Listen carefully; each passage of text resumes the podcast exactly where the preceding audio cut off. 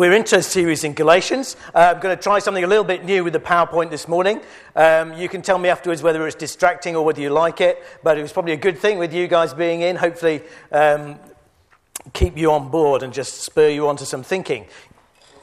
But Galatians is it's one of these prime statements of the gospel. Galatians and Romans, uh, out of Paul's letters in the New Testament, uh, are the two places where the gospel is spelt out uh, in its clearest and in its greatest detail. And today, uh, so for the whole series, the title is this Getting the Gospel Right. And we'll talk more about that um, later on. And today, we're just going to try and lay the, lay the groundwork for getting the gospel right. But we need a little bit of background um, first. Um, so we'll turn to Galatians 1 in a minute. But I just want to ask who has got Celtic roots here this morning? Who's got Celtic roots? Let's see. Okay. Yeah, well, I can. Okay, here are folks with Celtic roots. Well, let's have our, let's have our map. Okay. Um, there is the United Kingdom. I, I, presume when I looked this up, I didn't ask for a blue blob, but I guess the blue blob is where we are um, today. Um, and the place we're talking about is this lump of land that sticks out, um, which on this map is called Turkey. So this is a modern day map. You have Turkey down the bottom right hand corner. Underneath Turkey, um, you have Syria. Underneath Syria, you have Lebanon. Um, and underneath Lebanon, you have Israel. I couldn't get it all on the one map. It's kind of, you know, not very good at these kind of things. But next slide. If you think that lump that stuck out was Turkey, here it is, um, kind of magnified. And here it is as it was um, at Paul's time. Now, back in about 277 BC, particularly the north of this kind of area, had been um, conquered actually by the Gauls.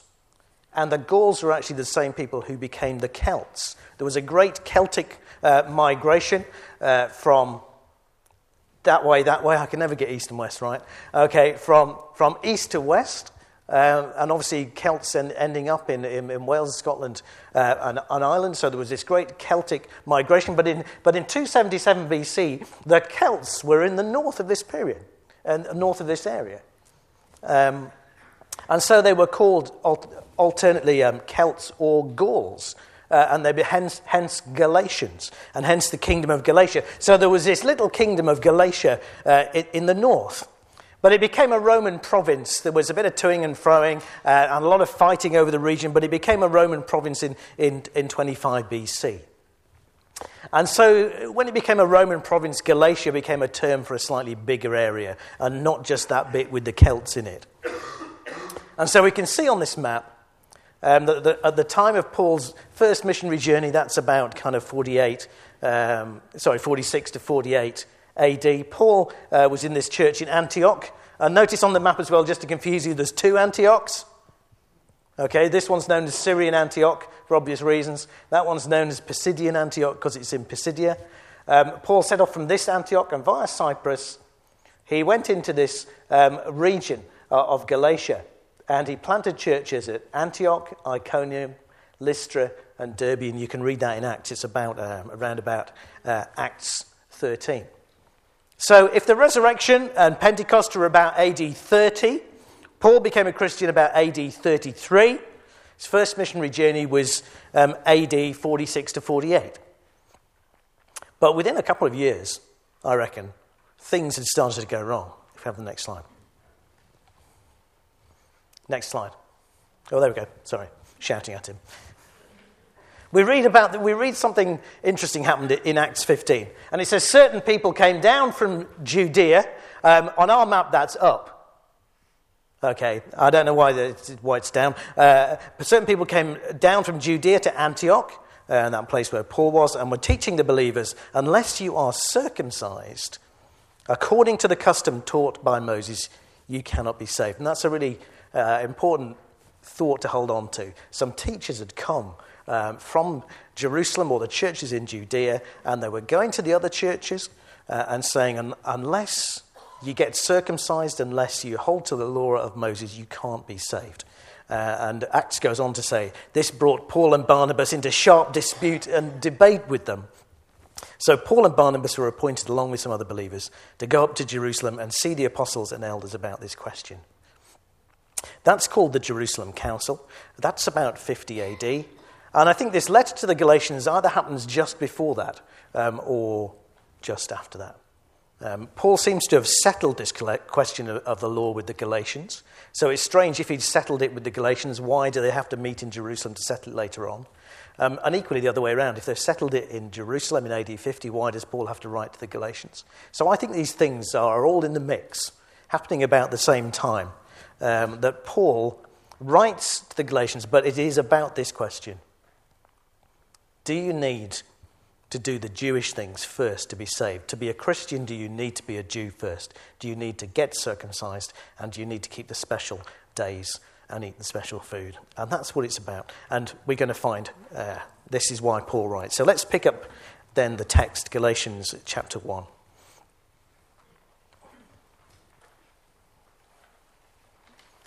And actually, I'm just going to read the, the first 10 verses. And really, at this point, Paul is just introducing himself and kind of laying the groundwork. And he says this Galatians 1, page 1168 in the Bibles. Paul, an apostle, sent not from men, nor by a man, but by Jesus Christ and God the Father, who raised him from the dead, and all the brothers and sisters with me. To the churches in Galatia. Grace and peace to you from God our Father and the Lord Jesus Christ, who gave himself for our sins to rescue us from the present evil age, according to the will of our God and Father, to whom be glory forever and ever. Amen. Usually at this point, Paul would say something nice. He would usually say, I give thanks for, I'm really pleased about, um, but he doesn't. What does he say? I am astonished that you are so quickly deserting the one who called you to live in the grace of Christ and are turning to a different gospel, which is really no gospel at all. Evidently, some people are throwing you into confusion and are trying to pervert the gospel of Christ. But even if we, or an angel from heaven, should preach a gospel other than the one we preach to you, let them be under God's curse. Literally, let them be anathema. As we've already said, so now I say again if anyone is preaching to you a gospel other than the one you accepted, let them be under God's curse. You can, you can hear him hitting the table with his fist, can't you? Am I now trying to win the approval of human beings or of God? Or am I trying to please people? If I was still trying to please people, I would not be a servant of Christ. So we're just going to lay some groundwork as Paul is doing in his letter. Uh, so we're going to do the same this morning. Most of us here have been Christians for a while. We might be forgiving for, forgiven for thinking that we know the gospel by now. Yes, you might think, I need to be reminded about the gospel. Uh, I might be reminded, I need to be reminded to take note of it and to come back to it, recognize that I'm a forgetful kind of person, but essentially um, I, I, know the gospel. But I'm not so forgetful, uh, I would lose sight of the gospel in itself. Because if, if that happened in church, we'd notice, wouldn't we? We would notice, wouldn't we? Well, hang on a minute. Here is a young church, just a few years old, and they have already lost sight of the gospel. They have been persuaded that God's grace needs a little bit of human help to work. It's not all about God's grace, it's about some things that people do. Now, what if we've lost sight of the gospel? I think we have. But we'll come back to that. I think we've been persuaded, if not in theory, then maybe in function, that God's grace actually requires some human help for it to work. God's grace is not enough to save us on its own. You see, I think that the gospel is, is, is quite a, like a fine machine. It's subtle. It's like a good um, Swiss watch movement. And a little grain of sand getting into your watch movement is enough to bring it to a halt.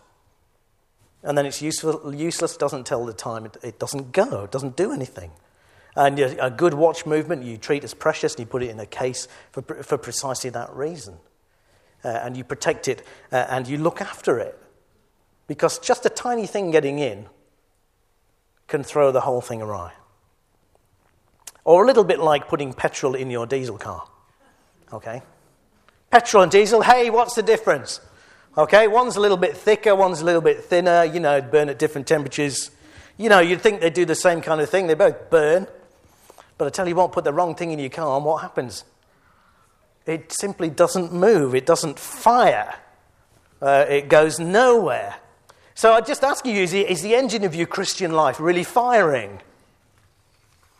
Is it causing you to go somewhere? And if not, well, maybe we've just, somewhere along the line, we've got the gospel wrong. Maybe just slightly wrong, but maybe we've got it wrong.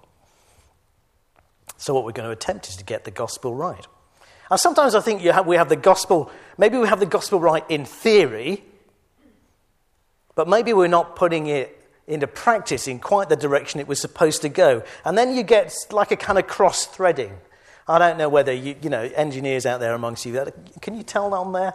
Yes, you can just tell that that's kind of a, that's what a cross-threaded bolt looks like. At least it is when you've managed to get the nut off. You know when you put it off uh, um, slightly wrong and then you take it off again and it's completely stripped the thing and, and it's useless. But when it's cross-threaded, it, uh, it doesn't seal, it doesn't tighten, it, it doesn't go anywhere. Uh, you have deadlock. It doesn't go forwards, it doesn't go backwards. You're in a bind. And if that's the state of your Christian life. It's not going forwards, it's not going backwards, but it's just kind of, it's just kind of locked. Well, maybe we've got the gospel kind of cross threaded. I tell you when this happens the most, it happens when you're putting tops on water bottles. Okay, for all you mums and dads, okay, and you cross thread the water bottle, and then it all comes apart in your son or daughter's lunchbox. And um,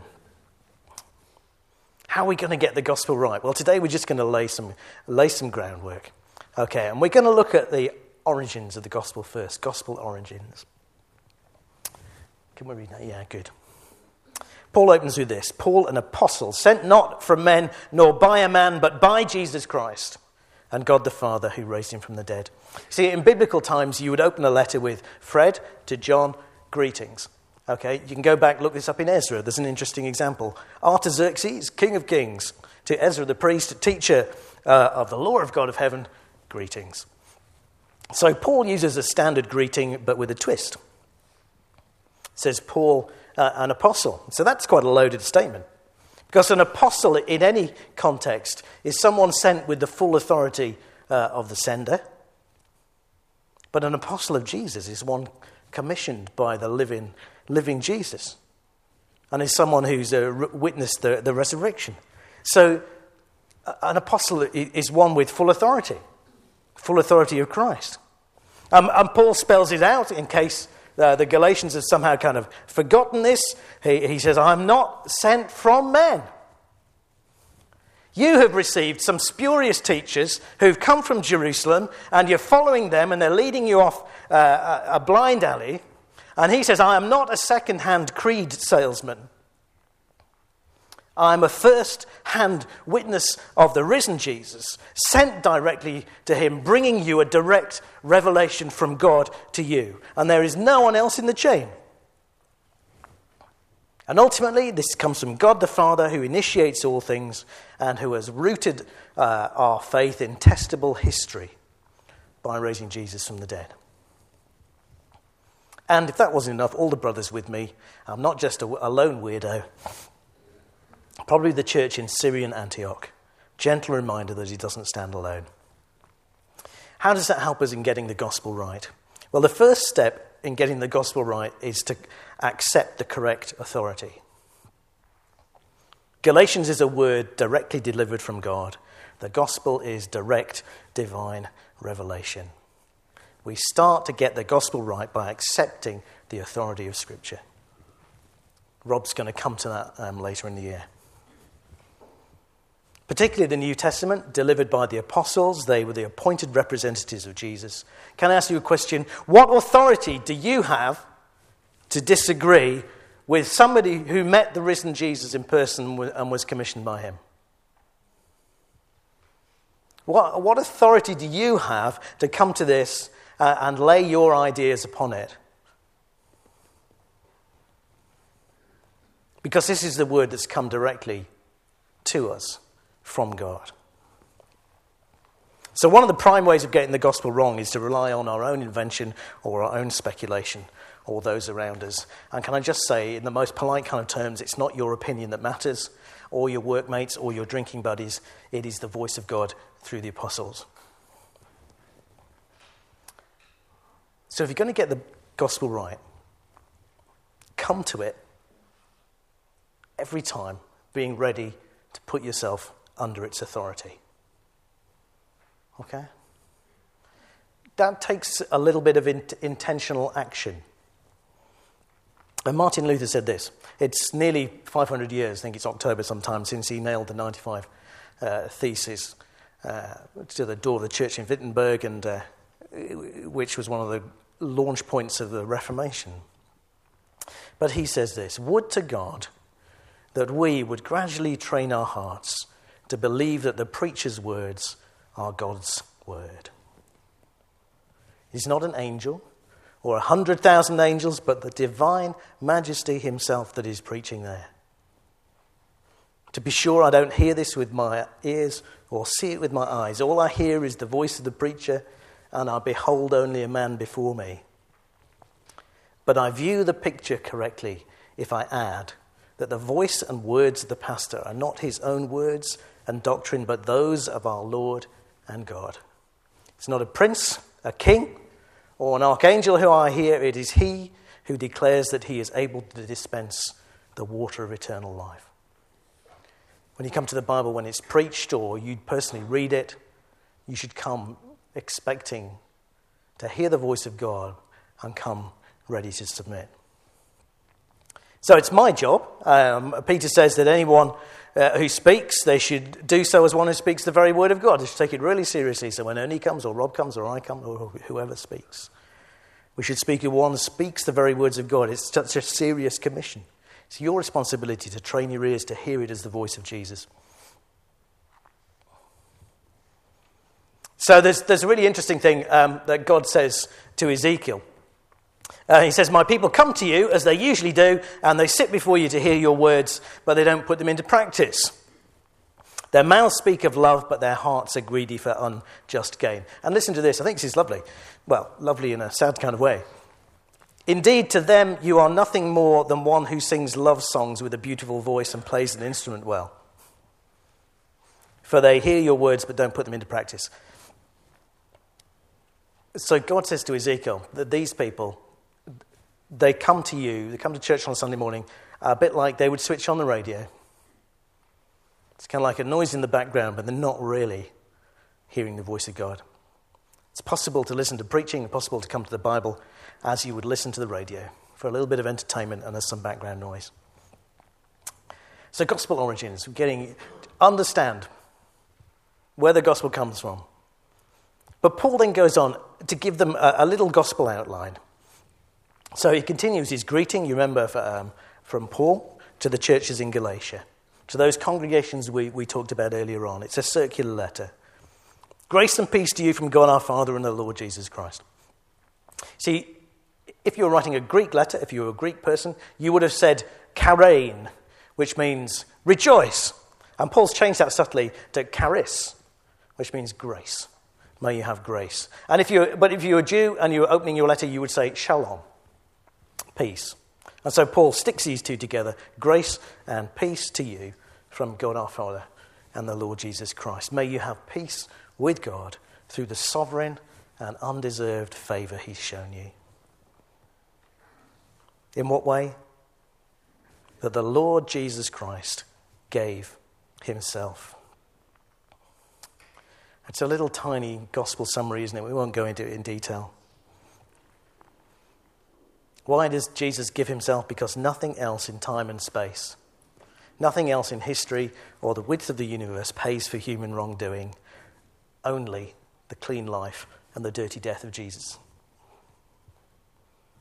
So he had to give himself. That's the gospel. Because you and I had nothing we could give. Nothing which pays, nothing which atones, nothing which puts sin right. It is a rescue. And Christianity is a rescue religion. What are you rescued from? Well, Paul uses an interesting term here. He says, You've been rescued from the present evil age. Well, it'd be lovely, wouldn't it, if we kind of trusted in Christ and then we're kind of, you know, into some kind of new place, you know, into kind of heaven, heaven on earth, and it just happened immediately. We kind of go, but we don't. Spiritually, we are seated with Christ um, in the heavenly realms. And we have peace with God through what Jesus has done. But physically, we're still here. what a shame. So we're not freed from living in this present evil age, but we are freed from the power that this evil age might have over us. Freed from the power and the penalty uh, of sin. So I think of it a little bit like uh, I, I, think I, am trying to find an illustration, but it's a little bit like you're a kind of you're a deep sea diver. Okay, you, you know the guys who go down in the suit and they have the big helmet on, and then they have a great big tube, you know, which goes up to the surface. They're in an environment that would kill them ordinarily, but they're plugged into life from another world. They're plugged into uh, oxygen uh, from the surface, which feeds them uh, and, and keeps them alive in this world in which they would otherwise be dead. And that life and breath that you get, the Holy Spirit allows you to breathe underwater, as it were. And that's what it's like. We belong to another age. We belong to this age of the Spirit. Um, but that age uh, won't come physically until Christ returns. In the meantime, we're kind of connected to it. I bet the Holy Spirit is like this tube that brings us life. How does it help us get the gospel right? You'll get the gospel right when you understand that you had absolutely nothing to bring to the table. Okay? You were a spiritual corpse. Can I suggest you don't go onto Google Images and look up the word corpse? Kind of gently traumatized me this morning. Okay? So this was kind of a. I don't know. I, I, mean, I even kind of found pictures of coffins, but I kind of felt like it's just a little bit shocking to have a picture of a coffin this morning, but they, and I hope that's not a dead person. But you were a spiritual corpse. Ephesians 2, Paul says you were dead in your transgressions and sins. You were a moral dead lot and you were a spiritual corpse. And God stepped into history the Father sending the Son to die, and the Son obeys. And then, sometime in your history, God stepped into your life, the Holy Spirit awakened your conscience and enabled you to take hold of Christ. So, you will get the gospel right when you understand that you could do nothing without the intervention of Christ. And you can do nothing without being connected to Christ. You need to suck the air of the gospel constantly down your tube. Or to mix our metaphors, you are dependent on your connection uh, with the vine that is Christ, if we're going to live the life of the next age in a dead world. But very briefly, let's move on. What's happening? What's happened to the Galatians? Well, it is, the, it is gospel desertion. Paul says, I'm astonished that you are so quickly deserting the one who called you to live in the grace of Christ and are turning to a different, a different gospel, which is really no gospel uh, at all. You see, we think we can, you know, we, we, we might change the gospel slightly, we, we might get it um, slightly wrong, but, but that's okay. But actually, when we get the gospel wrong, we desert Christ. And you think of the shame of these poor guys who are American soldiers, uh, and they're sh- being shamed for their, for their actions. I think it's Second World War. How much more shaming to ha- have deserted Christ? There is only one gospel, and you cannot add to it or take away from it, because then it ceases to be the gospel and you've deserted Christ. I think, I wonder whether what's happened to these Galatians is they've said, oh gosh, Jewish law, do we need to pay that? Do we not? And they kind of think, and maybe they're just confused because they've heard Paul. They've now heard these teachers come through from Judea. And maybe what they think is, well, let's just err on the side of safety and do both. We just kind of play it safe uh, and do both because it seems if we, if we add a bit of something, if we do something that's a little bit um, too much, that's kind of erring on the safe side. And we, might, we might be tempted to agree because Paul says to the Corinthians, circumcision is, is nothing and, and un- uncircumcision is nothing. Actually, of itself, these things that they are tempted to get into, neither here nor there. Until, until you insist that it's necessary for salvation. And then it becomes anathema. Then it becomes a horror. Because to have insisted on adding something is to have lost their freedom in Christ. So, how do we. Well, a little bit more. Beware of people then who want to call you into their party. There always people, there will always people be around Christians who will say, well, look, you know, if you come over here, we've got it all and we know it all. Just beware. And beware of trying to please people. Here, Paul says, Am I trying to please people? He thinks that the reason they're getting circumcised and all this other stuff is because at one level they're embarrassed. And they just want to keep right by people, just want to keep their noses clean but as a result, they've stepped away from the gospel. So you're going to stand a better chance of getting the gospel right if you can resist the urge to please people.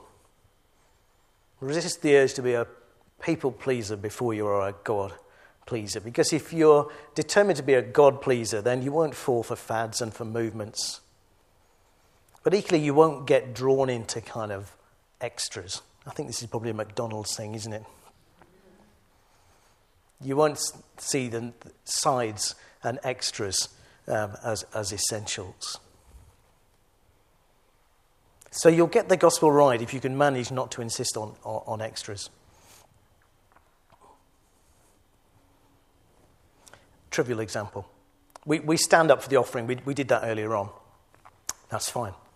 It's neither here nor there. Paul would come down here and say, like circumcision, it's, it's neither here nor there until you insist that standing up for the offering is an essential extra which is necessary to salvation. Then it's anathema. Then it's a horror. Then it's a desertion of Christ. Then it's an undoing of the freedom that you have in Christ. So let's sum up. Here's the groundwork then for getting the gospel right. We're going to develop a number of these themes and, and, and work on them, but here's the groundwork, the spade work uh, for getting the gospel right. Treat the Bible as the voice of God. Recognize your inability to start or maintain a relationship with God without His intervention. Resist the, the pressure to please people. Please God alone. Putting that into practical terms. God is speaking to me. Just say to yourself and work these through. I'll have a moment of quiet and then the music group will come up. God is speaking to me through His Word. Repeatedly, week by week, day by day as you come to it. How can I listen? How can I better listen? Say to yourself, I'm totally dependent on God. What can I say? What might I want to say to the Lord about that? And thirdly, ask yourself, who am I trying to please? Who am I trying to please? And maybe you just think for a moment, what then do I need to pray?